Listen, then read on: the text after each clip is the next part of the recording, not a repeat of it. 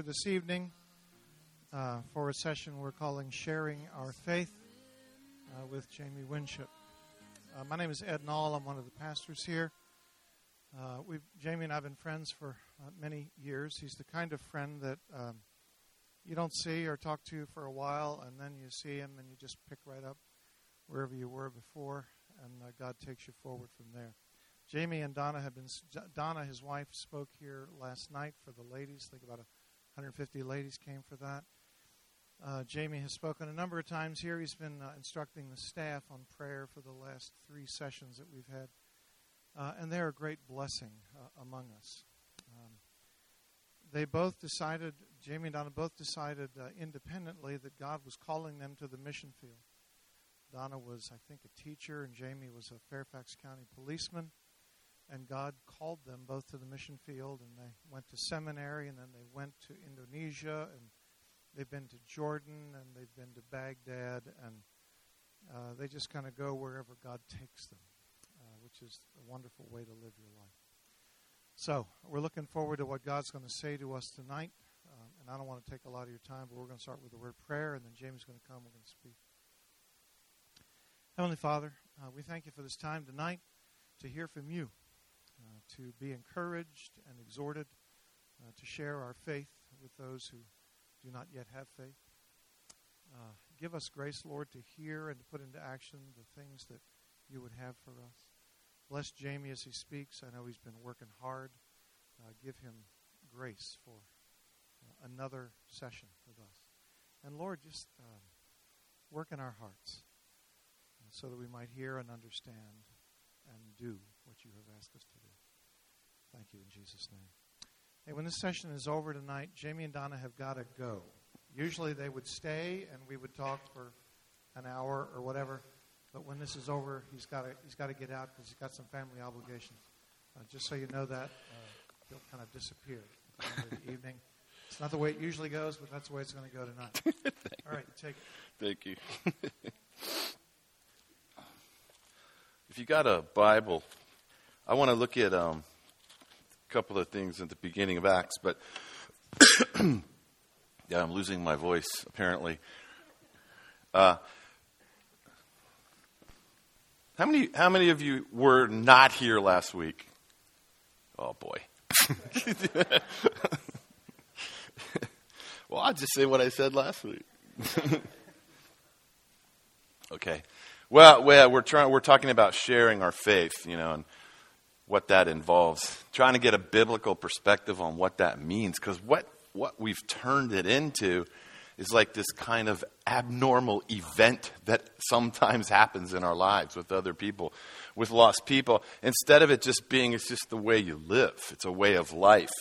Um, because the Great Commission, Jesus says, not go like I've called you in particular to go into all the world. You know, she uses the big missions passage is actually not what it's saying. What it's, Jesus is saying is, as you are going into the world every day, make disciples. So just as you're going into the world, make disciples. So that's, that's sort of the premise of how we're talking. It's something that you do every day. And to share your faith every day is actually very simple. It's really simple. So this morning, I, when we got up, and we're on a pretty tight schedule.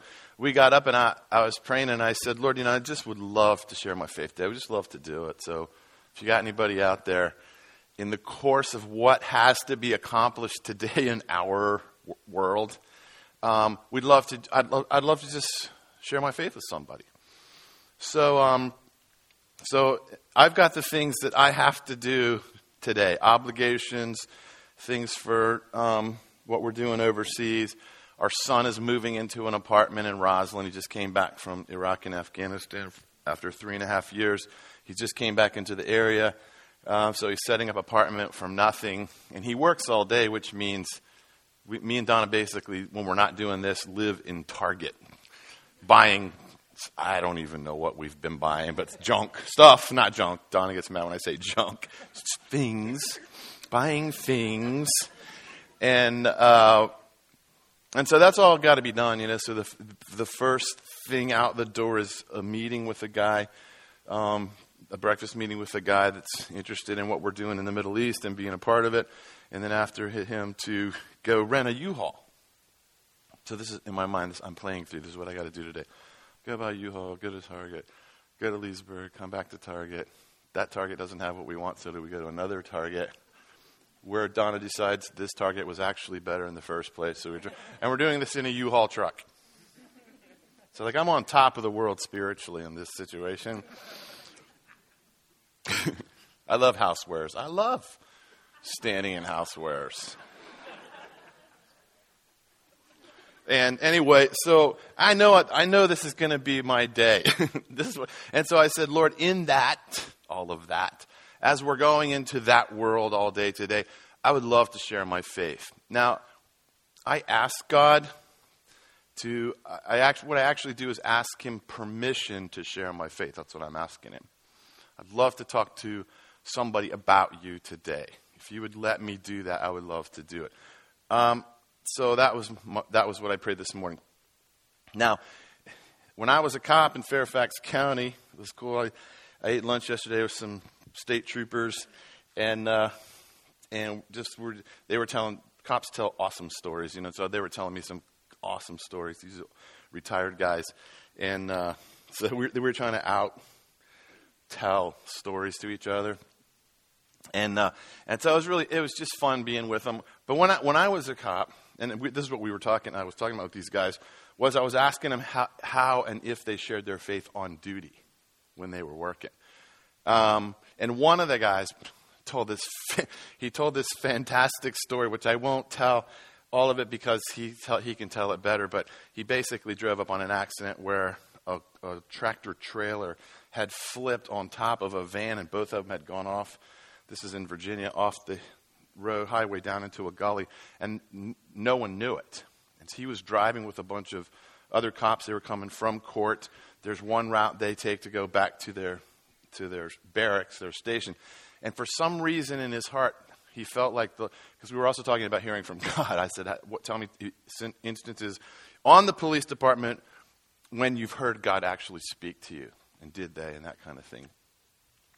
Because you know, when you get pulled over by a cop, it'd be really good if you could get God to tell that policeman to let you go. Wouldn't that be awesome? Lord, could you speak to that policeman? Uh, I have had people pray directly at me when I was a cop. It's, it's the wildest thing, but uh, I'll tell you that story perhaps. I don't know. anyway, so he so for some reason he feels like he needs to go this other way back to their barracks. So he leaves the other troopers and he's driving down this road, and that's the road where the accident had occurred and he sees the marks in the road. He's, and he gets out of his car. He looks down the hill, and there's the van and the truck.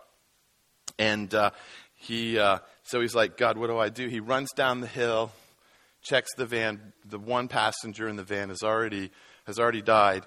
Uh, the other one is alive, and so and the truck driver is alive, but he's trapped in the truck, and he's screaming, and this guy's not saying anything. And so the trooper, if you can imagine this, puts his hands on the person that's still alive, just barely, and starts and, and, and starts praying for him and saying, God, don't let him die. Come on, save his life, save his life. Isn't that nice to know that policemen do stuff like that? I tell you, it's.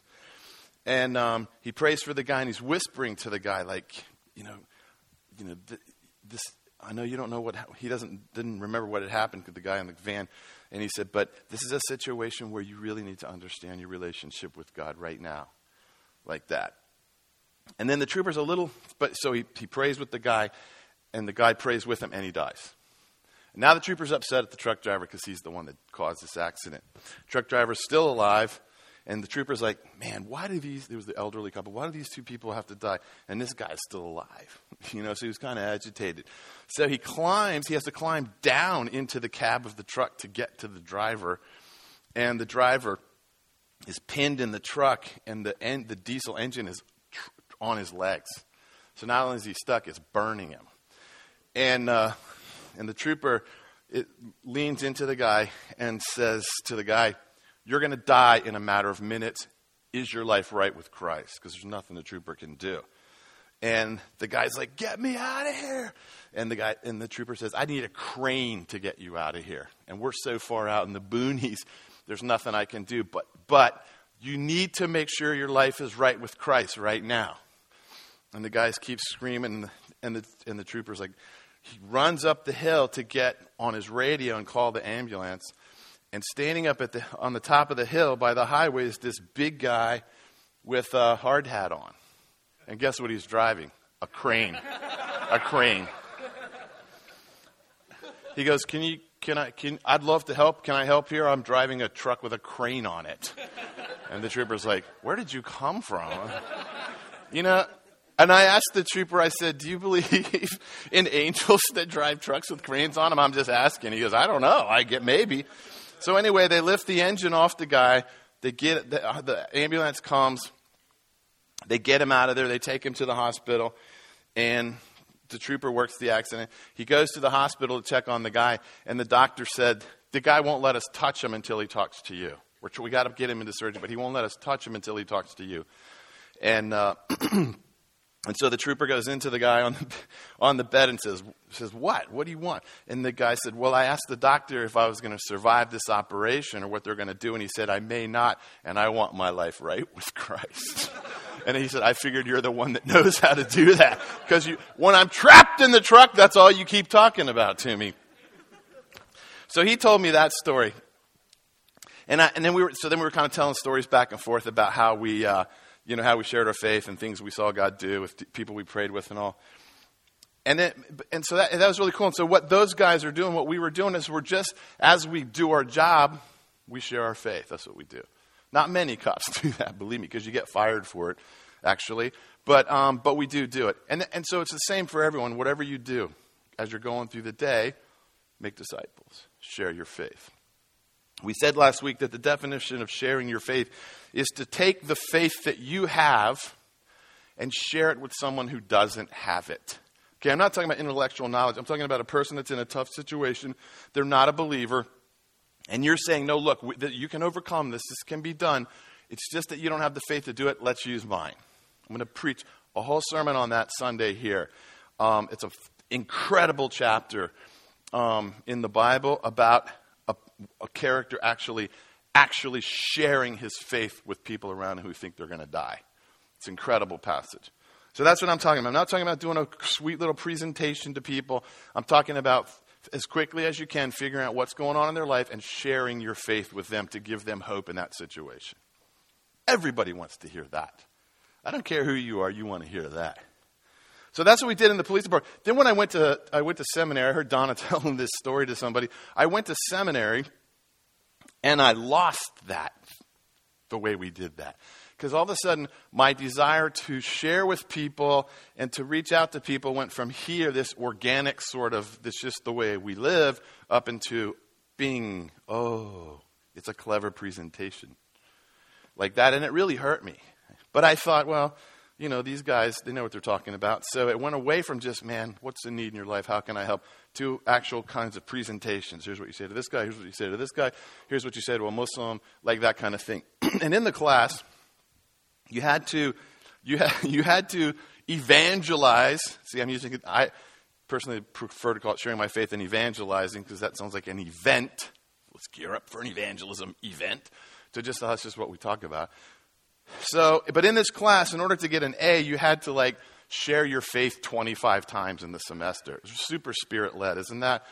And, uh, and, uh, you know, and then you got pluses or minuses based on how they responded and did you get through that? was ridiculous. Re- absolutely ridiculous. But anyway, so like I'm halfway, actually we're getting towards the end of the semester and I'm looking at my chart and I'm, you know, about D level of the number of people I've reached out to.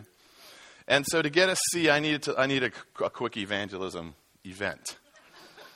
So I was like, man, I got to make this happen. Doesn't that sound? I got to make this evangelism happen. There's a big mistake right there. So I was doing a, I was actually leading leading a Bible study that I started at the the city YMCA. So I was down there a lot. So I drove down to the YMCA. There's a lot of guys hanging around. I said, I'll find somebody to talk to. So I'm wandering around through the YMCA. Nobody will talk to me. I mean, all I need is for them to listen to me for about 10 minutes and I can check it off and get a, a C, you know? Which is how Jesus sent his guys out, just like that. If you come, when he sent out the 12, it's like, I've given you authority over demons and all kinds of illness, and if you don't do it three times and come back to me, you get an A. You know, awesome. So nobody will talk to me. I'm really frustrated. And so I, I go out to the parking lot and I get, get in my car and I'm driving out of the parking lot, and there in, in, the booth, the you know where you pay, is the guy. And I realize if I pull up close enough, he can't get out of the booth. So I got him. I got him. So I do that. So I pull up and I trap him in the booth, and he's like, uh, "What are you doing?" And I said, "Listen, hey, listen." And I, I, I just bam went through the whole thing. He, I didn't let him say one word because I had to get through it. And uh, so I got all the way through it handed him a track. The track was like another like point up if you handed him a track. Hand him a, I would have handed him a 10, but I thought that would be overdoing it. But, and so I hand him a track and I go, what do you think? He goes to the track and he throws it at my face. He goes, I hate people like you. And I was like, boy, does this detract from my grade, this response? And he, I said, Why? And he said, Because you don't care one thing about me. Not one thing. He said, You don't even know if I believe in God or not. You didn't even ask me. You just had to say your little speech, didn't you? Something like that. And uh, I was like, Oh, boy. And he goes, you make, you, you make me sick. Get out of the parking lot. Move on. And I was like, Man, I'm sorry. You're right. You're exactly right. And I think here I am apologizing for doing evangelism and handing a guy a track, I'm apologizing because my evangelism has driven him away from the kingdom of God, which we do in the Muslim world all the time. We've been doing it for 1,400 years, driving Muslims away from the kingdom of God by the way we talk about them and to them. Another topic that we'll cover this weekend. but um, and so I pull out and I was I, pull, I just pulled over to the curb and I was like, "Wow, Lord, okay, I am sorry. That is wrong. That is really wrong doing that kind of stuff. Who do I think I am? Seriously, I don't care anything about this guy back here." What does Paul say? If you can speak with the tongues of angels and the tongues of men, if you have all knowledge, if you sacrifice your body to the flames, if you do it without love, what, how well does it work? It's, it's worthless. We think just because we say these words, wow, it's like, it's kind of like we're like animists. If I say these magic words out to this person, it'll get them. Like that. That's like, it doesn't have to involve my heart. I just have to say the right thing, like a spell, like that.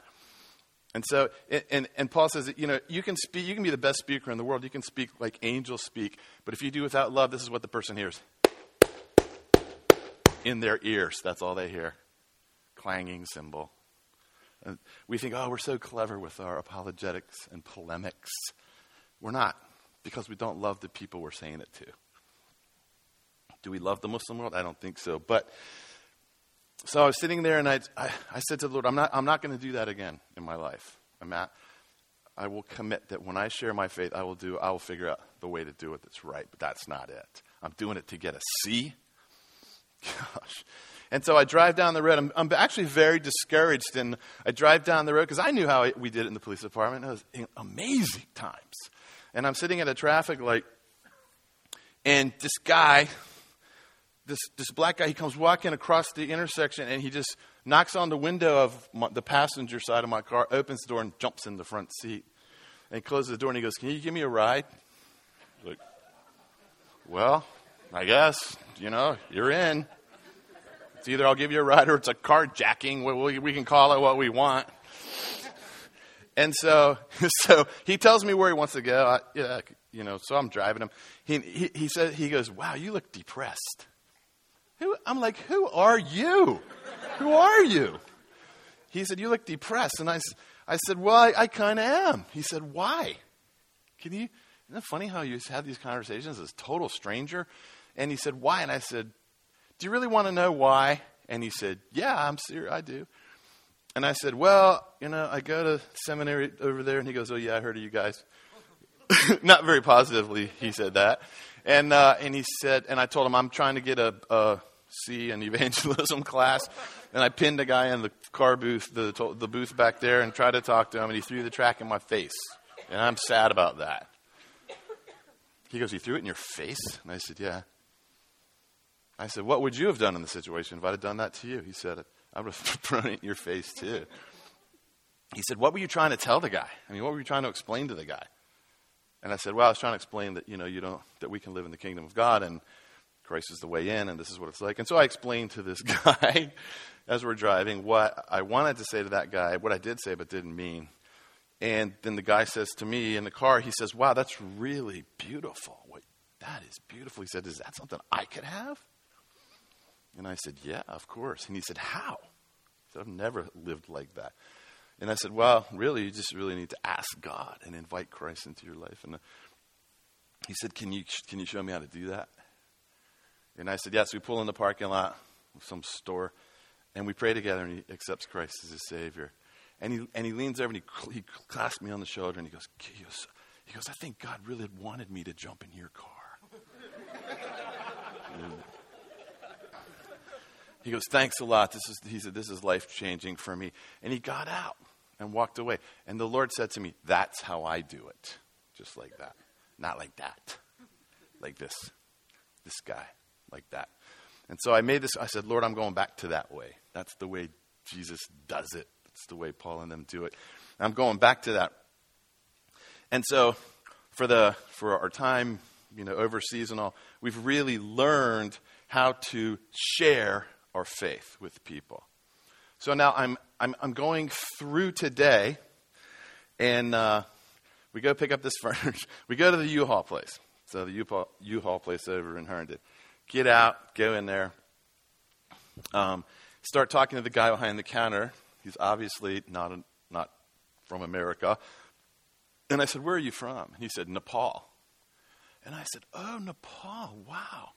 And he said, Yeah, have you heard of it? Isn't that interesting?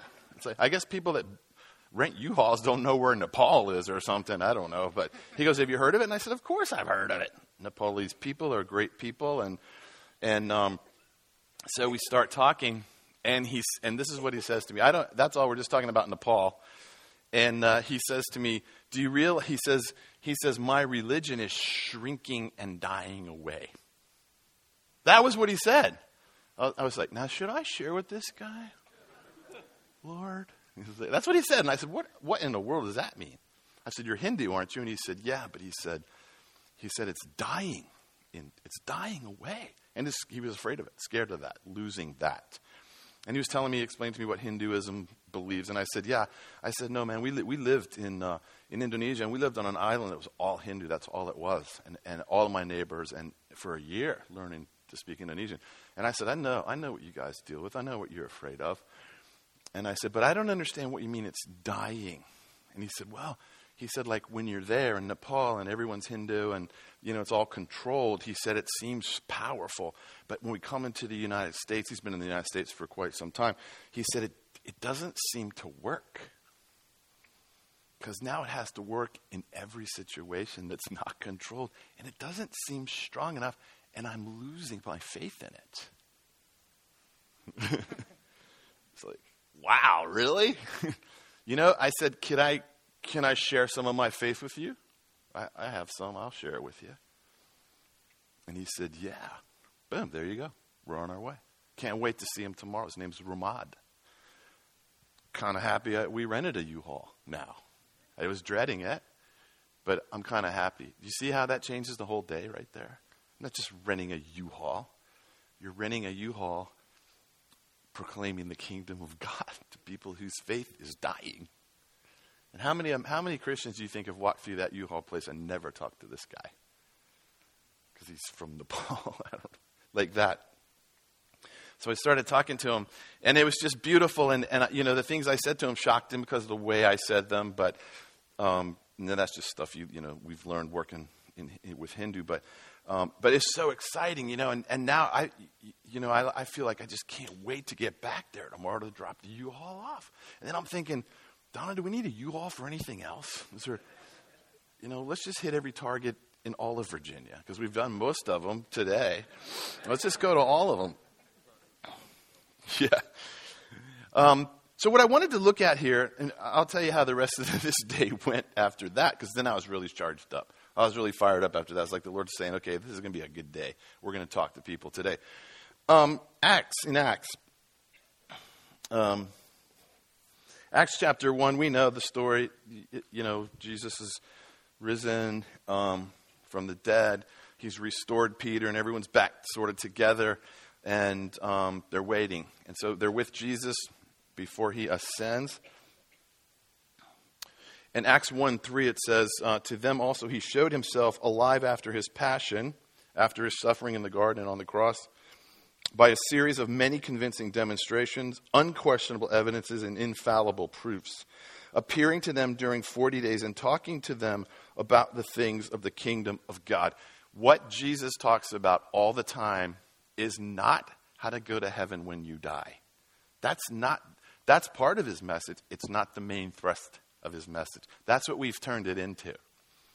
Uh, a way to escape hell, basically, presentation which not many people are actually that interested in, especially when you get outside of the West, get in the Middle East. Death to them is like, it's an everyday thing. I mean, you know how, look at what's going on uh, in the Muslim world and in Israel. It's brutal. But Jesus is talking to him about the things of the kingdom of God. And, and so in the Gospels, Jesus talks about the kingdom of God more than a hundred times. When I went through seminary, we never talked about the kingdom of God, only as a theoretical sort of construct. But this is Jesus' last 40 days on earth, and this is what he's talking about. It must really be important. And he talked about it for 40 days the kingdom of God. Could you talk about the kingdom of God for 40 days? And so, so we have Mark 1. Now we have Acts 1. Mark 1, it says, This is the gospel of God. The time has come. The kingdom is at hand repent and believe. That's the beginning message of Jesus in the Gospels. His final words, kingdom of God again, like that. Why is that so important? That's a fascinating study, I'll tell you to study. What is Jesus talking about? When, because what he's saying to people is the kingdom of God is now here, and you have access to live in it starting now. Our message to a lost world is the, basically the kingdom of God is up there, and you can start living it as soon as you're dead. It's not that compelling of a message. Where are you going to go when you die? I don't know. I'm not really thinking much about that right now. You could die tonight. I know I could, but I'm still not thinking much about that. But Jesus doesn't talk like that. He's talking about the kingdom. He talks about what the kingdom is, how to get into the kingdom, what life in the kingdom is like, who's the king of the kingdom. This is what he talks about. And people press in to hear this word. What, what, what's so fascinating about what Jesus is saying? Why do you, masses of people come around him because he can heal, yes, maybe, but they come to hear his teaching. But why is it so fascinating across cultures? This teaching is so amazing. Romans are listening to it, Greeks are listening to it, Jews are listening to it, secular Jews, religious Jews, the whole spectrum of the world is can't wait to hear this. The only people that don't like the message are who? The religious leaders, the experts in religion, don't like it. Because what he's doing is he's basically deconstructing their theology and therefore their authority and power over the people, and they don't like that. Churches have to be careful not to say we are the ones that decide what's right and wrong in the Christian world. You know, get on the internet. Christians are excellent at naming other Christians who they don't like and bashing them to death on websites, on blogs. Why are we doing this? Why? What's the point of that? So Jesus is talking about the kingdom people want to hear about. And so he's talking to the disciples here about the kingdom. And then he tells them um, what they're going to do. He says, but you, verse 8, but the famous verse, but you will receive power, ability, efficiency, and might when the Holy Spirit has come upon you, and you shall be my witnesses in Jerusalem and all of Judea and Samaria and to the other utter ends of the earth. And so his, his message to them is here's what you're going to do. And here's how you're going to do it with the Holy Spirit. That's pretty critical. Now, I don't need the Holy Spirit to trap a guy in a ticket booth and fire a canned presentation at him. I don't need the Holy Spirit to do that, which is exactly why it had no impact on him whatsoever. I do need the Holy Spirit to talk to a person from the depth of my heart to the depth of theirs in five minutes. I do need him for that. Only the Holy Spirit can make a guy from Nepal say to me, My faith is dying. What makes him say that to me? Why does he say that to me? It's called the Holy Spirit. That's what the Holy Spirit does. So, so it's important that the, that the, uh, that the uh, disciples, the apostles, wait for the Holy Spirit to come. Now, so they're in the room, they're praying together in unity, beautiful unity, men and women together praying, waiting for this Holy Spirit to come. Do they know what the Holy Spirit's going to look like when it comes? Do they? They don't. How come Jesus says, wait for the Holy Spirit? It's going to look just like this when it happens and explain it to him. Why doesn't he do that to him? Yeah. Yeah, because if, if you start to explain the Holy Spirit in terms of here's what he looks like, here's how he works, it, kind it, it can reduce him down to less than what he really is. We know he convicts of sin, he's a comforter, he gives wisdom, we know that. But when he comes, what does he look like? So they're in the room, they're praying, and they're waiting for the Spirit to come. And it's interesting because if, you, if, if we ask the disciples, while before the Holy Spirit actually comes, what are you waiting for? We're waiting for the power from on high to descend upon us. Do you know what that looks like? Not really. Well, then how will you know when it comes? Or how are you going to be sure it's the Holy Spirit and not being faked out by Satan? That's the kind of questions we ask. If we ask them, how do you know it? Well, it's the Holy Spirit. How do you know it's the Holy Spirit when it comes? What are they going to say? Oh, we'll know. That's their answer. Oh, we'll know. We'll know by the result of what happens. And so they wait, and boom, the Holy Spirit descends upon them. And the first thing they do when the Holy Spirit comes upon them is go out and share their faith. That's the first thing they do. And they do it corporately in front of thousands of people when the Holy Spirit descends on them. So that's awesome. So now they have the Spirit. They see what the Spirit can do when they speak. It, the Spirit of God helps people understand what they're hearing. It can, it can translate into other languages, even across cultures. Boom, it cuts them all like that. And so that's a pretty amazing example. But it's not until chapter 3 that we see the very first one on one evangelism post Jesus' ascension, post the advent of the Holy Spirit.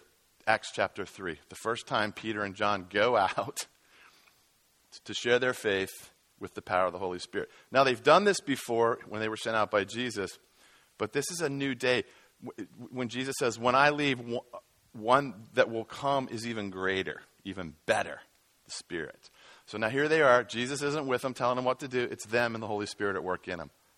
That's really fascinating. So if you want to really know like how to share your faith, Acts chapter 3 is probably the best place to start because of what these guys are about to do. So,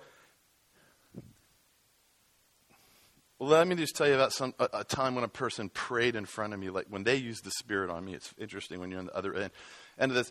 Um, I, I, I was working in Reston and um, got sent to this complaint. And I've told these young, younger people this story before. I got sent to a complaint, and the complaint was um, there's a guy standing in the middle of an apartment complex over off Wiehle Avenue who thinks he's Superman. There you go. All right. That's good. It's, you know, 2 o'clock in the morning. Hmm, Superman's out at 2. Wow. So I go over there. I'm by myself. I go over there. I get out of my car. I walk through this apartment complex into the courtyard, and sure enough, there's a guy there standing like this. And he's going, I am Superman, like that. So I walk, you know, not too close to him. So obviously got some issues going on. And I said, Hey, Superman, you got to go inside, man. Don't stand out here yelling that out. And he looks at me. He goes, Oh, I am Superman. Well, when he says it, I can smell the ether that he's on his breath. He's smoking PCP. Well, people get, policemen get killed fighting guys on PCP because you can't hurt them. So we have the right to shoot as soon as we know it's PCP. So I drew my gun as soon as I knew that's what I was dealing with and aimed it at his chest. And I was just like, Lord, I'm going to, you know, unless you intervene in this thing, pretty much just going to have to shoot this guy because I know I'm not going to get near him before he goes off. And so I aim, and I'm aiming it at his chest like that, and this woman comes running out of some ground floor apartment, and she gets in between me and the guy. And she says, No, no, no, no, don't shoot him, don't shoot him, don't, please don't shoot him. And she gets down on her knees in front of me, and she goes, God, in the name of Jesus, don't let this policeman shoot. And I was like, Gosh, what am I going to do when you're doing that to me? I mean, you're like bringing down the big guns on me, man. And so, like, I'm like, whoa, stop doing that. I don't know. It made me feel funny. It's like, stop using Jesus on me like that, you know? And so I holster my weapon and I said, who are you? And she said, that's, I'm my husband. That's my husband. And I said, can you get him inside? And she said, oh, yeah, yeah, I can. I said, because if you can't, you know, we have to do something about this. And so, but the Lord's really speaking to me. Let him go. Let him go. Let him go. Let her, let her take him because it's not smart actually to do that. So, but anyway, she gets control of him. She gets him in, into some into an apartment. Sounds quiet, so I leave, and I just said, Lord, if that guy comes back out, I'm in serious trouble with my job. Okay. Now, what I did, I didn't even know what I was doing in that situation. What I did in that situation, and what she did, is I shared my faith with not only her, with him, this Superman guy. And I didn't even realize it because it was just as I was doing my job, as I was going. But it's the community, the interaction with God in every situation that allows faith sharing to occur all the time. And so I leave and work the shift, go home. Nothing happens. I'm happy. I'm glad. Six months later, I don't know anything else about the people. Six months later, I get a complaint same neighborhood on the other side, across the street, another building. Um, a, a, a, mental pa- escape mental patient on the basketball court. Go get him. Okay, this is daytime, so get it down there. Now, on this side of the, the, the department, the apartments are divided by a main street. This side, the community is all Latino and um, Cambodian and Lao. This side is another group, another group, another ethnic group. They, this side has their gang. This side has their gang so they don't rarely come across the street from each other. But this side, on this gang, on this side of the street, I have a lot of trouble with their lead guy. A lot of trouble. Me and him have been in many scrapes against one another, and he would love nothing better than shoot me every time I come down in that neighborhood. So that's on that side. I'm like, ah, shoot. But at least it's daytime, so you know, it shouldn't be too bad. So I go down there, park my car and by myself, walk onto the basketball court, and sure enough, there's the the guy we're looking for, the mental patient, on the basketball court, just standing in the middle, quietly staring off into space in the basket, fenced in basketball court. So I walk in and I said, Hey, come, you got to come with me. You can't stand out here. Let me take you back to see the doctor. And he goes, No, I'm not going. And he locks his fingers through the chain link fence and he, I'm not going. Like that. I'm like, Oh, boy. So I grab him by the belt, you know, I'm like pulling on him. This dude's locked in there, you know. I was like, Come on, look over the fence, come on. Like this, and I'm yanking on his belt. Feel totally stupid. And uh, and, uh, and so while I'm doing that, I see, I see the gang guys see my car and they see me up on the in, i'm fenced in. There's only one way in and out of this basketball and i'm like doing this number. And they come up the hill. You know like, come on let go. And they come in the basketball court and they get around me in a circle around me. So it's me pulling this guy on the fence and they're all around me and I'm like, oh my gosh. And so I lean into the guy and I said, you better look, I want to break your arm if you don't let go of that. And I yanked him as hard as I could and he just went, okay. And he leg, and I went flying with him. and I fell on my back and he landed right on top of me. And when I hit the ground, my, my holster unsnapped and my guns went sliding across the asphalt right to the guys. Right to those guys. And so uh, I'm like, oh my gosh. Now this guy's going nuts on me, so I'm trying to hold him but like I don't have my gun, they pick it up. And I'm like, I can see the scenario in my mind. I know what they're I know. They got me now because they can shoot me here and say this guy did it. It's perfect setup for them. They know it. And so they walk they're walking they come around me and the one guy's got my gun and he's just looking down at me like this, looking in my eyes. And I said, You know, Lord, I said, I'd love to go home at the end of this shift. I really would. I would really not want to die in this ridiculous position on this basketball court with my own gun. I got two sons at home. I'd love to see them grow up. I really would appreciate some kind of insight into what to, exactly to do right now. And it's got to be quick. So I'm just looking up at the guy, and he's looking down at me, and these guys are around me. And then he looks, he looks, uh, this, the gang guy looks over to the, at the entrance of the basketball court. He's look, he looks at something like that. He's not even paying attention to me all of a sudden. And so I lean over and I look, and onto the basketball court comes Superman and his gang from the other side of the street. They saw me on the basketball court, so they come in to the basketball court. Now these groups hate each other, and but this Superman's gang is way bigger than this one. And they come onto the basketball court and they push the guys away from me and they get in a circle around me holding the guy on the ground. And now Superman's just staring at me like this. They won't help me per se, they just won't do that. But they will help me. And so he's looking at me and I said, Superman, I don't know what his name is. I was like, Superman, they got my gun. And he goes like this. And my gun comes sliding back on the on the pavement. And like I said, I said, here's the thing. I just got to get to my car with this guy. That's all I need to do. You, and we'll all just walk away from this, but I got to get him to my car. And so they spread out a little bit. I roll over, roll the guy over. I get him handcuffed, stand him up. And so now we're in the, bas- in the basketball court, and I'm holding this mental patient, and this guy, Superman, is around me like this with his guys, and outside of them is the other gang. And it's so, everyone's just tense. And so, like, okay, I'm to go. And so I just do this with the guy, like that with him. And Superman and all his guys take one step with me, around me, like a, a circle. And then the other guys around them. And this is how we go down the basketball court, like this. These really tense circles. And all the way to my, down the hill to my car. I open up the car, put the mental patient guy in the back, get in the driver's seat, and Superman's standing there at, by the, by, on the driver's side. And I said, You saved my life. You saved my life today, and I, I, really appreciate it. And he goes, I am Superman. and what he meant, his name's Hector de Jesus. Uh, what he meant was that night that I didn't shoot him changed his whole life. He came to faith. Um, I used to go over there when I was working and eat dinner with him and his family. Completely changed his life that night that I didn't do that. That's, the, that's how God is in, in, in, in the major situations, minor situations like that. But you know where I learned that kind of stuff from and what we do in Baghdad and what we've done in Indonesia and Jordan is from Acts chapter 3. So let's look at it.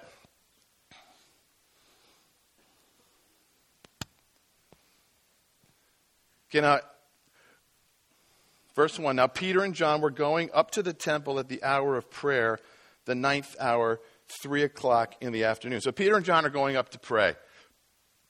Why are Peter and John going to pray at this time?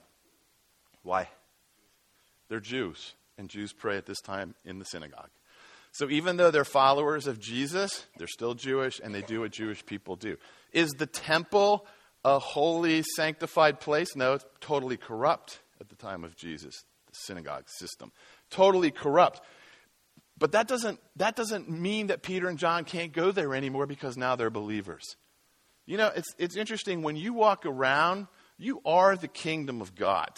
When you go in a place, you bring the kingdom to that place. Do you understand that? And so there's no place you can go and, well, the kingdom can't come in here. Do you realize? I mean, I, I have people say to me, um, do you go into a mosque? Like, yeah. You do? Yes. And I know what they think God's not there. Which is funny to me because I used to think that too. But, and, uh, and I was asked to actually do a series of six sermons in a mosque here in the States. And I was, ter- this is a long time ago, and I was terrified to do it. And I went to our pastor and I said, Hey, do you have a problem with me doing a six week series on Fridays in the mosque down the street? He goes, I've never had anyone ask me that question before. He said, I don't, I don't know. I guess not. And I was driving to do the first one. I was, you know, because you, you say something wrong in a mosque, it's not like a Baptist church where they just put on a comment card, "You're an idiot," signed anonymous. You know, like that's how they, that's how we do it in churches. They stand up and threaten to kill your family. That's how they do it in a mosque. So I was nervous about, well, what if I say something that gets them all upset? But I got to stay true to the word, you know, that kind of thing. And so I was really afraid, and I pulled over in my car, and I said, Lord, what am I afraid of exactly? Why am I afraid? I know what I'm talking about. I know Muslims. I've worked with them. Why am I afraid to do this? Again, this is why it's so important to be able to hear from God, hear Him on things like this where I can't read the Bible and find out why I'm afraid. I have to know here. And so the Lord says to me, He says, You don't think I can go in a mosque. That's why you're afraid. And I thought, uh, Yeah. Actually, I'm thinking like if I step in the mosque, God's gone. I mean, I hear Christians say this all the time. But then, what's interesting about thinking that God can't go in a mosque isn't he omnipresent? How can you be omnipresent except in mosques or Hindu temples or Buddhist shrines? Either you're omnipresent or you're not. Right? But that, that, that wasn't what got me when I was praying about that. What got me was the Lord reminding me of what David said when David asked the question, Where can I go from your spirit? I can go high, yet you are there. And I can go to the depths of Sheol, yet you are there. I think he can go into a mosque. And that really empowered me. So, Peter and John are going to the temple to pray. How often do you think they go to the temple and pray? Every day. Probably more than once a day. Every day. So, this is what they do normally in the course of a day. Let's go to the temple to pray. Right? So, they go to the temple to pray. They're on their way to do that. They're walking up there, Peter and John. When a certain man, verse 2, crippled from his birth was being carried along, who was laid each day at the gate of the temple, which is called Beautiful, so that he might beg for charitable gifts from those who entered the temple. Now, this, this crippled man, this lame man, is out in front of the gate that Peter and John are going to go through every day. And he's, this man is laying out there how often? Every day. Hmm. Wow. So, so Peter and John, we don't know, I mean, we don't know how many beggars are out there, but Peter and John are probably passing this guy at some point every day. It's interesting. Hmm. Now, Peter and John, remember when, remember when Jesus is talking to the Samaritan woman? Where are Peter and John? Where are they? They've gone off to do what? Find food. I'm not talking to that lady, I'm hungry. And so they go off. In fact, in that passage, when, when Jesus is talking to the Samaritan woman, Peter and John don't even see that woman. And when they come back, they're like, why is he talking to her? What is this? She's a woman. She's a Samaritan. Good grief. Why is he talking to her? And he, has he got something to eat that we don't know about? Because we're starving. Like that. They don't even see her. Here's one big hindrance, because I want to just hit a couple of the hindrances to sharing our faith is number one, we don't even see people around us at all. Don't even see them. And I shared this earlier, I'll say it again. There's three kinds of people that we come, that enter our world. One are we call people people. They're people that we like, they're our family, or, or maybe they're people that we like that aren't our family because we don't like our family. I don't know. There are people that we like, and we want to talk to them, and we want to be with them. Those are people, people. We don't have very many of those in our lives. The other kind of people in our lives are machine people. Machine people are people that just serve us. They're waitresses, they're, they're cashiers, they're um, guys that work at the U-Haul place. They're like ATM machines. We just need something, we get it from them, and that's it. We don't really see them as people, they're machines to serve us. If they're slow doing it, we get mad at them. If they don't speak our language, we get mad at them. We're not very, they're not important to us, really. Those are, those are machine people. And then there's scenery people, which are people that are just out here that we don't even, you know, oh, Japan had a tsunami. Ooh. you know, ooh. Or dri- it's just like driving down the road and the trees are going by way up on that hill and it's like, mm, you know, they're there, yeah. Middle East is blowing up. Palestinians and Israelis are killing each other. Oh, well, you know, it works out. Pray for peace in Jerusalem. But they're not people, people to us. Now, not everyone can be. But to Jesus, everyone is people, people to him. And he sees everyone, he sees them. He looks at them. And so, one of the, I'll say it again, one of the big reasons we don't talk to people is because we never even see them. So, one, one time I'm, when I was a cop again, I was called to the same apartment complex where Superman was, and in the middle of the night, and it was a stabbing. I drive into the parking lot. There's a lot of Asian people outside, upset. I'm asking, like, what happened? What happened? Nobody speaks English.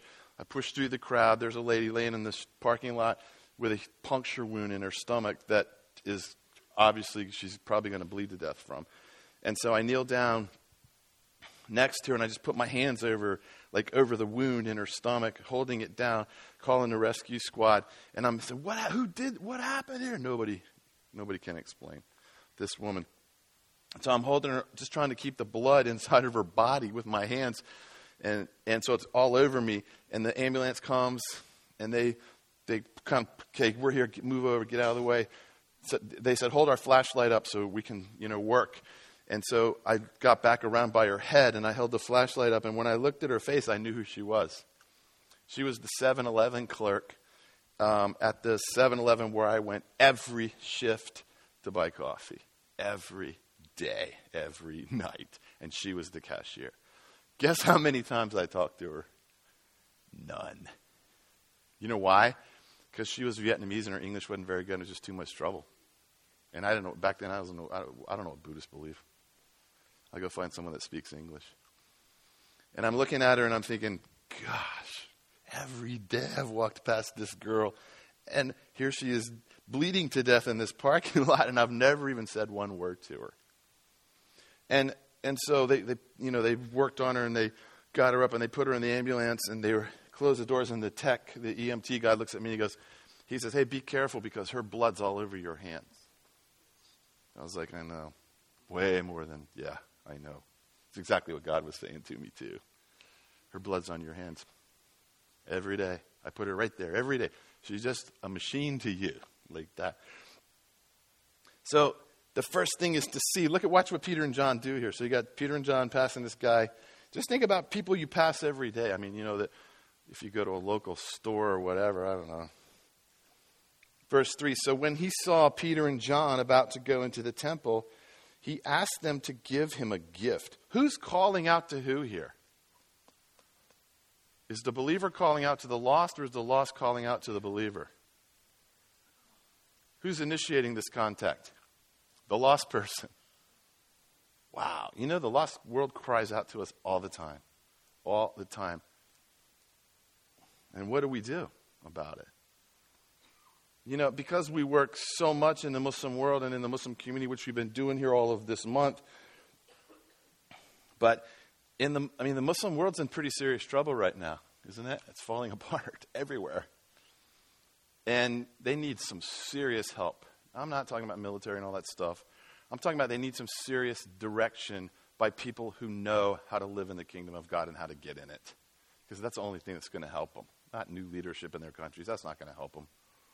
They need to know the King of Kings. We're the only ones that can tell them how to do it. And you know what? People, I'm listening to Christian radio every day while I'm here because Atlanta, they don't have the same t- type of Christian radio we have up here. It's a lot. It's a lot of country music down there, but up here, and and so they're and they're and you know how many people on that radio are bad mouthing the Muslim world, saying what's wrong with it, why they're the Antichrist.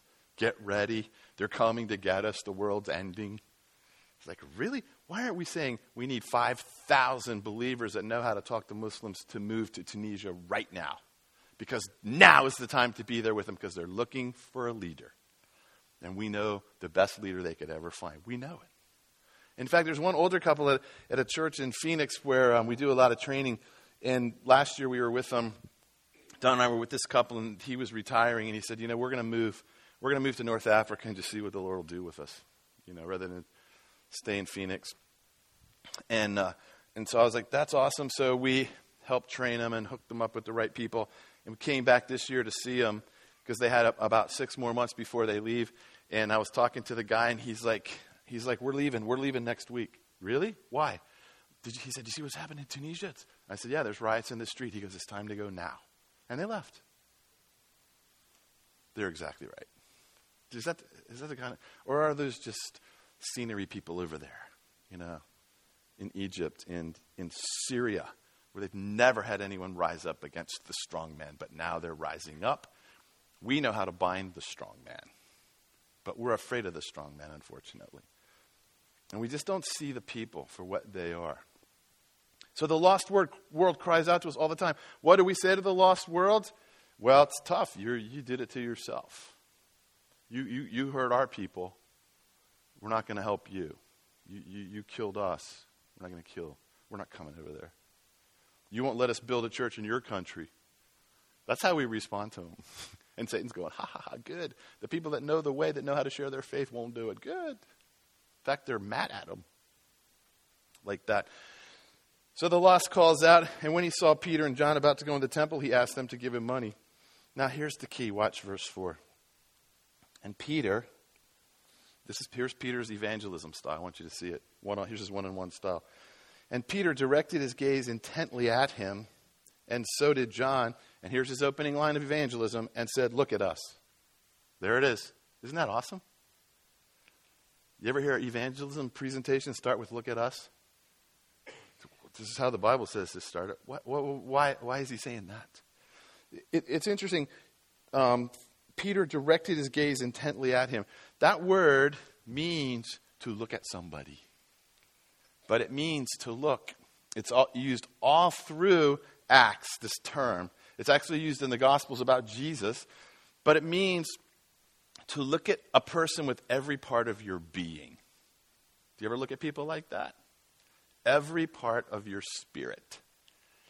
It actually means to look at people through the Holy Spirit. Because when you look at a person through the Spirit of God, what do you see? People, people, lost people. You really see them. And when you really see them, I'm telling you, God will give you the chance to share with them. So, it, so that's what Peter and John have learned to do with, with the advent of the Spirit. They've watched Jesus do it.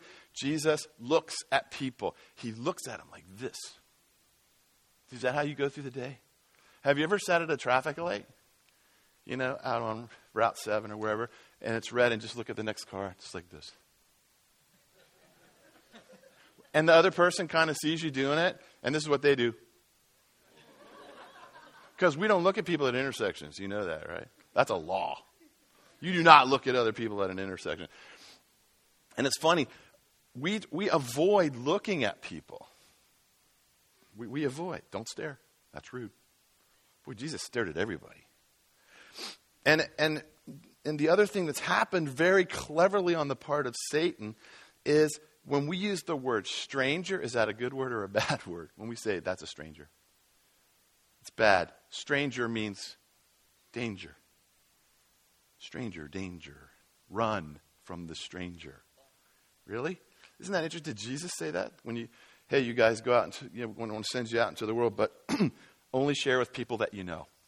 If it's a stranger, danger. Run. Really? I mean, you got to be cautious and smart and prudent and all that stuff. But we've taught an entire generation that strangers are dangerous to us, that they're predators, that the predators are everywhere. Are there predators out there? I've arrested a bunch of them, yes. Are they everywhere? No. They're not. You know, you know Satan loves us to think that, that, the, that the enemy is way bigger than he is. We're terrified of predators everywhere. And so our, our strategy, again, is to keep withdrawing and grouping up where we know everybody. And they're safe. And I'm pretty sure they're not homosexual. And, I, and so I think it's safe here for our kids to grow up. Really? That's why we don't know how to share our faith with people. That's why, because that's how we live. You know, we live by not looking at people we don't want to see them. So to look at people through your spirit, through the depths of your spirit. So and and and how does that work? Well, and here's what it does. Look what it does. Peter directed his gaze intently at him, and so did John, and said, Look at us, look at us, look at us. Why is he saying that to that guy? The guy's already looking at him. He's the one that called out to him. Why? Peter's looking at him. Now look at me. Look, look at me. Why is he doing that? What, what, what's he saying to the man? He's saying, I want you to look at me closely because what I'm about to say means a lot to me and a lot to you. Look at me. Watch. Look in my eyes. You know, if you, if I say to my sons who are, you know, older, if I say, hey, I want you to look in my eyes when I say this, what does that mean? It means that what I'm going to say, I want them to know. Right? So that's what, the, so Peter says, he's looking at the guy and he's looking through his spirit. He's like, wow, you know what? I think God's going to do something. John, look, look. I, do you see what I see? I think God's going to do something really incredible in this guy's life. I can see it. it says Paul looked at the man and saw that he had the faith to be healed. He saw that he had the faith to be healed. Can you see that? Oh, yes, you can. Can you see the kingdom in the eyes of a person who's really seeking God in some way? Yes. Because they're people of peace. That's what Jesus said. Go out and look for these kinds of people. And when you find them, stay with them. If you find people that aren't that, move on. It's not that hard. And so if, so if I go through the day and here's my goal, Lord, I'd love to share my faith with, with someone today. And so because of that, I'm going to look at every single person that I deal with today. I'm going to look right in their eye. And I'm going to say to them, look at me. There's lots of different ways to do that. So when I was looking at the guy from Nepal, I, said, I was like, where are you from? Nepal? Nepal. Do you know Nepal? Yes. My faith is dying. Why? Because I looked at him and I made him look back at me. And the Spirit starts to go cross between us, boom, like that. It's very easy. So They look at this guy and they say, Look at us. And the man paid attention to them, expecting that he was going to get something from them. Right on. Yep. It's not what he thinks, but he's expecting it. Why? Because they said, Look at us. They're like, You look with expectation at people. Like, hey, look at me. Uh oh, what? You know, we did this on the metro long time ago when we lived up here took guys on the metro. We were teaching evangelism, and uh, you know when it got on the orange line, and we put, guys in each of the cars on the metro with a little notebook and a pen. And our goal, we said, here's the deal: when you're when we're, we're going to ride the metro back and forth from downtown to Vienna and back. When you're in your car, your goal is to look every single person in that car in the eye and write down everything you can learn about him without saying one word. Just look at him. Is he depressed? Is he happy, you know, like that. That's all you do. So the metro starts. Our guys stand up and they're walking down.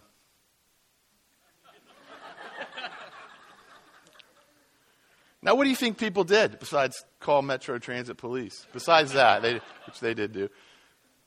How do you think that made people feel? Really uncomfortable. Why? Because you're looking at me. Why are you looking at me? Well, that's what these do. That's kind of what they're for. I can't live my life like this. Oh, yes, you can. Yes, you can. We do every day like this. And it was so funny because then the people, we told our guys, don't say anything, just do that. But they couldn't help it because the people would say, What are you doing? Uh, well, it's an, just an assignment, you know, for our class. We're trying to learn how to talk to people and our church is trying to make us to focus on people and their needs. And so I was just writing down about you that you just look kind of sad. These are the stories they told. And, and uh, I don't know, are you okay? Bingo, there you go. Off we go. No, I'm not okay. All right? So we go, so we get the U-Haul. we go to Target. We go to the Target eh, um, by, what's that, Wegmans, right? We're in that Target purgatoryish kind of place. we're wandering around with, we have more than one cart because we're buying furniture. So we have this little caravan of carts going through. And, and we get up to the cashier. Okay, so now the cashier, um, her name was Manny. Uh, so Donna's ahead of me in the caravan. And so Donna sit, looks at her and says, How are you? Are you how are you? Like this. Not like how are you? How are you doing today? My life's awful. Good. Thank you. You know, not like that. Not like that. That's not, that's not looking at, look in their eyes. Donna looks right in her eyes and says, how are you? Before she slides anything across the counter, how are you? And the girl goes, I don't feel well. Donna says, are you sick? And she goes, yeah, I'm kind of, just feel kind of sick. And then Donna, then the girl's trying to, starts to ring up something, doesn't have the price tag on it she's like, oh, we, I got to get the price. And Donna said, let me just go get it. You don't feel good. I'll go get it. So Donna leaves, and she goes way back into the bowels of Target. And, um, and so I said to her, what, what, do you, what do you got, like the flu or something? She goes, no, not really that. This, this is what she says. I'm just sad. She's probably, I don't know, 25, something like that, 25 years old. She said, I'm just sad. And I said, why? What are you sad about? She said, I'm sad about God. I'm telling you, these people are all over this place. Don't, t- don't tell me they're hard to talk to. They're not. They're dying to talk to someone. They're dying, period. She said, I'm sad about God. And I said, Why? What, what makes you sad about God? And she says, I just, I just think I, have to, I need to do more for Him. Now, that's not a healthy thing, do more for Him. What she means is she's not good enough. And she doesn't know how to be good enough. That's what she's saying. Pay attention to what she's saying. And she said, I just feel like I'm not doing enough for God. And I said, Do you think God really needs you to do anything for him? I mean, you could pretty much do anything. What, what could you do for him that he needs? And she goes, well, I guess you're right. I said, Yeah, sometimes we think that we have to work our way to God or he doesn't like us. I said, Actually, that's not true. What's true is he wants to do things for you. I, said, I think that's where you're confused. You got it going the wrong way. And she goes, Really? I said, That's what the Bible says. But I said, There is something you can do for him that he really likes. I told her, I, I, I, said, I said, I'm an expert in this stuff. And she goes, I can tell. Now, what have I said? You know, what have I said? I'm just speaking to her heart. It's like this fast. Boom! There, we're down in the heart. And, and I'm looking at her, and I can see she is uh, obviously, she is standing right at the edge of the kingdom. All she needs is someone to walk her, and that's all. Right there at Target every day. How many Christians do you think have gone through her register since she's been working there? And so I said, I, I, can, I know something he really likes. You want to know what that is? He'll love it if you do this for. Her. She said, Okay, what? I said, Abide with him. She said, What does that mean? I said, Live as close to him as you can. It's like, I said, Do you see, that's my wife. You know, I said, Donna was walking back. I said, See her? What she wants is me to live with her. She doesn't want me to do things for her necessarily and to make her love me. That would drive her crazy. All she wants is me to live with her in peace and love and harmony like that. That's what God wants from you. Can you do that? She goes, Yes. And I said, Now, there's a I said, Do you go to church? And she said, Yeah. And she tells me the name of the church. I'm like, Oh my God. No wonder you're sad. but I didn't say that, but I was like, Oh my goodness. And I said, Let me, here, listen. I said, You know what? I'm speaking this weekend at Reston Bible Church. It's right over there. Donna wrote down the information for her, um, and Donna gave her her email and said, I said, you, you, you email us anytime you, you need help, if, if we can help you. But I said, this church over here, Reston Bible, is where you want to be. They will teach you how to abide with Christ. You'll be, I, I said, you'll love it. And so, packing up the stuff, and she says, she goes, you know, I feel like God sent you in here today to meet me. And, I said, I, absolutely. I said, he's, he's, he's trying to show you that you don't need to do anything for him. He sent us here for you. He did it for you. Do you get that? And so we were walking away, and I was thinking, how hard was that? How difficult was that to do? Just look in their eyes. How are you? Are you okay? Like that. So,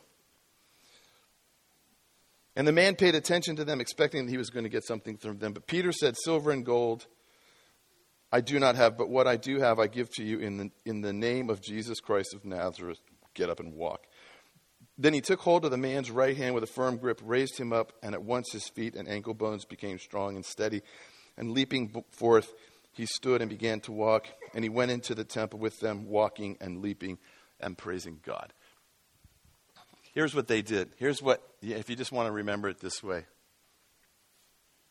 you want to share your faith pretty much every day. Here's what, here's the f- four things, five things that you have to do. Number one, you have to look. Just look. Just look around. Who's, who am I standing near? Who am I talking to? Look. But don't just look. Look through the Spirit of God in your life. Look, put your intentionally gaze at them. Look at them So look. Number one. Number two, listen to what they say. When you ask them a question, listen to what they say.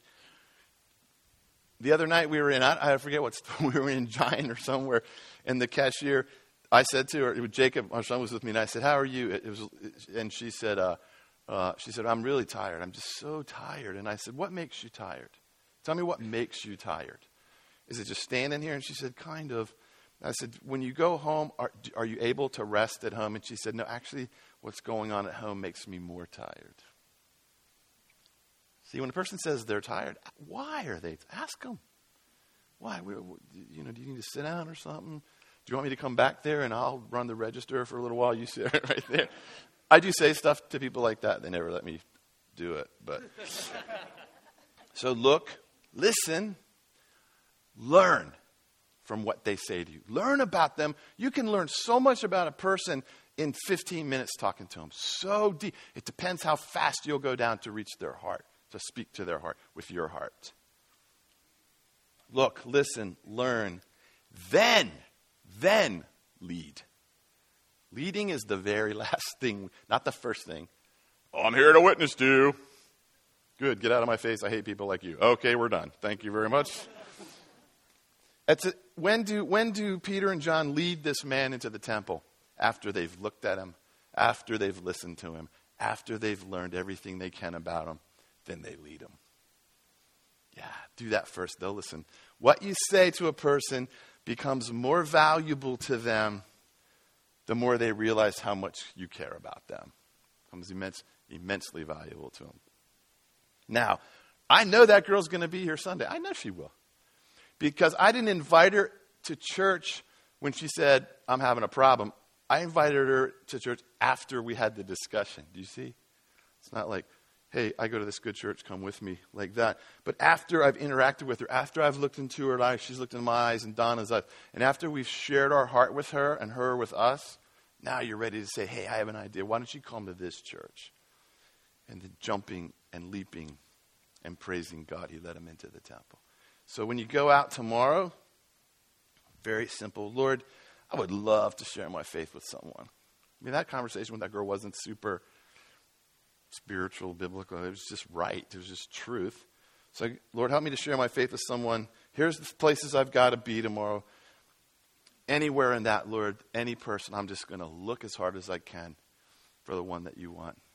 Let me see that person that you want me to speak to. Look, listen, learn, and then lead them. They'll follow you. They'll definitely follow you. Thank you.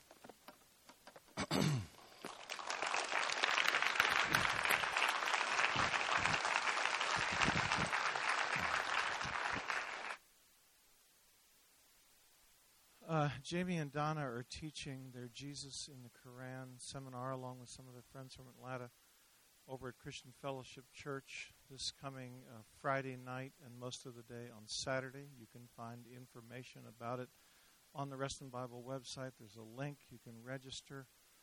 Uh, if you're interested in reaching your Muslim friends for Christ, it's a wonderful way to spend uh, several hours with Jamie and Donna and and the team that teach that work. Let's have a word of prayer together, and then we'll be dismissed. Heavenly Father, we thank you for this time together, for um, Jamie's exhortation uh, and example to us of how to look and listen and learn and lead. We pray that you would help all of us to uh, think about that even tomorrow as we wake up. Who would you have us interact with? There are people all around us, Lord. Help us um, not to view them as machinery or just scenery, uh, but to look at them. Lord, we thank you for all the people that have come out tonight. I pray that you would work in all of our hearts uh, to make us uh, great ambassadors for you. We thank you in Jesus' name. Amen. All right, you can hang around for a while and talk with each other. And uh, thank you for coming.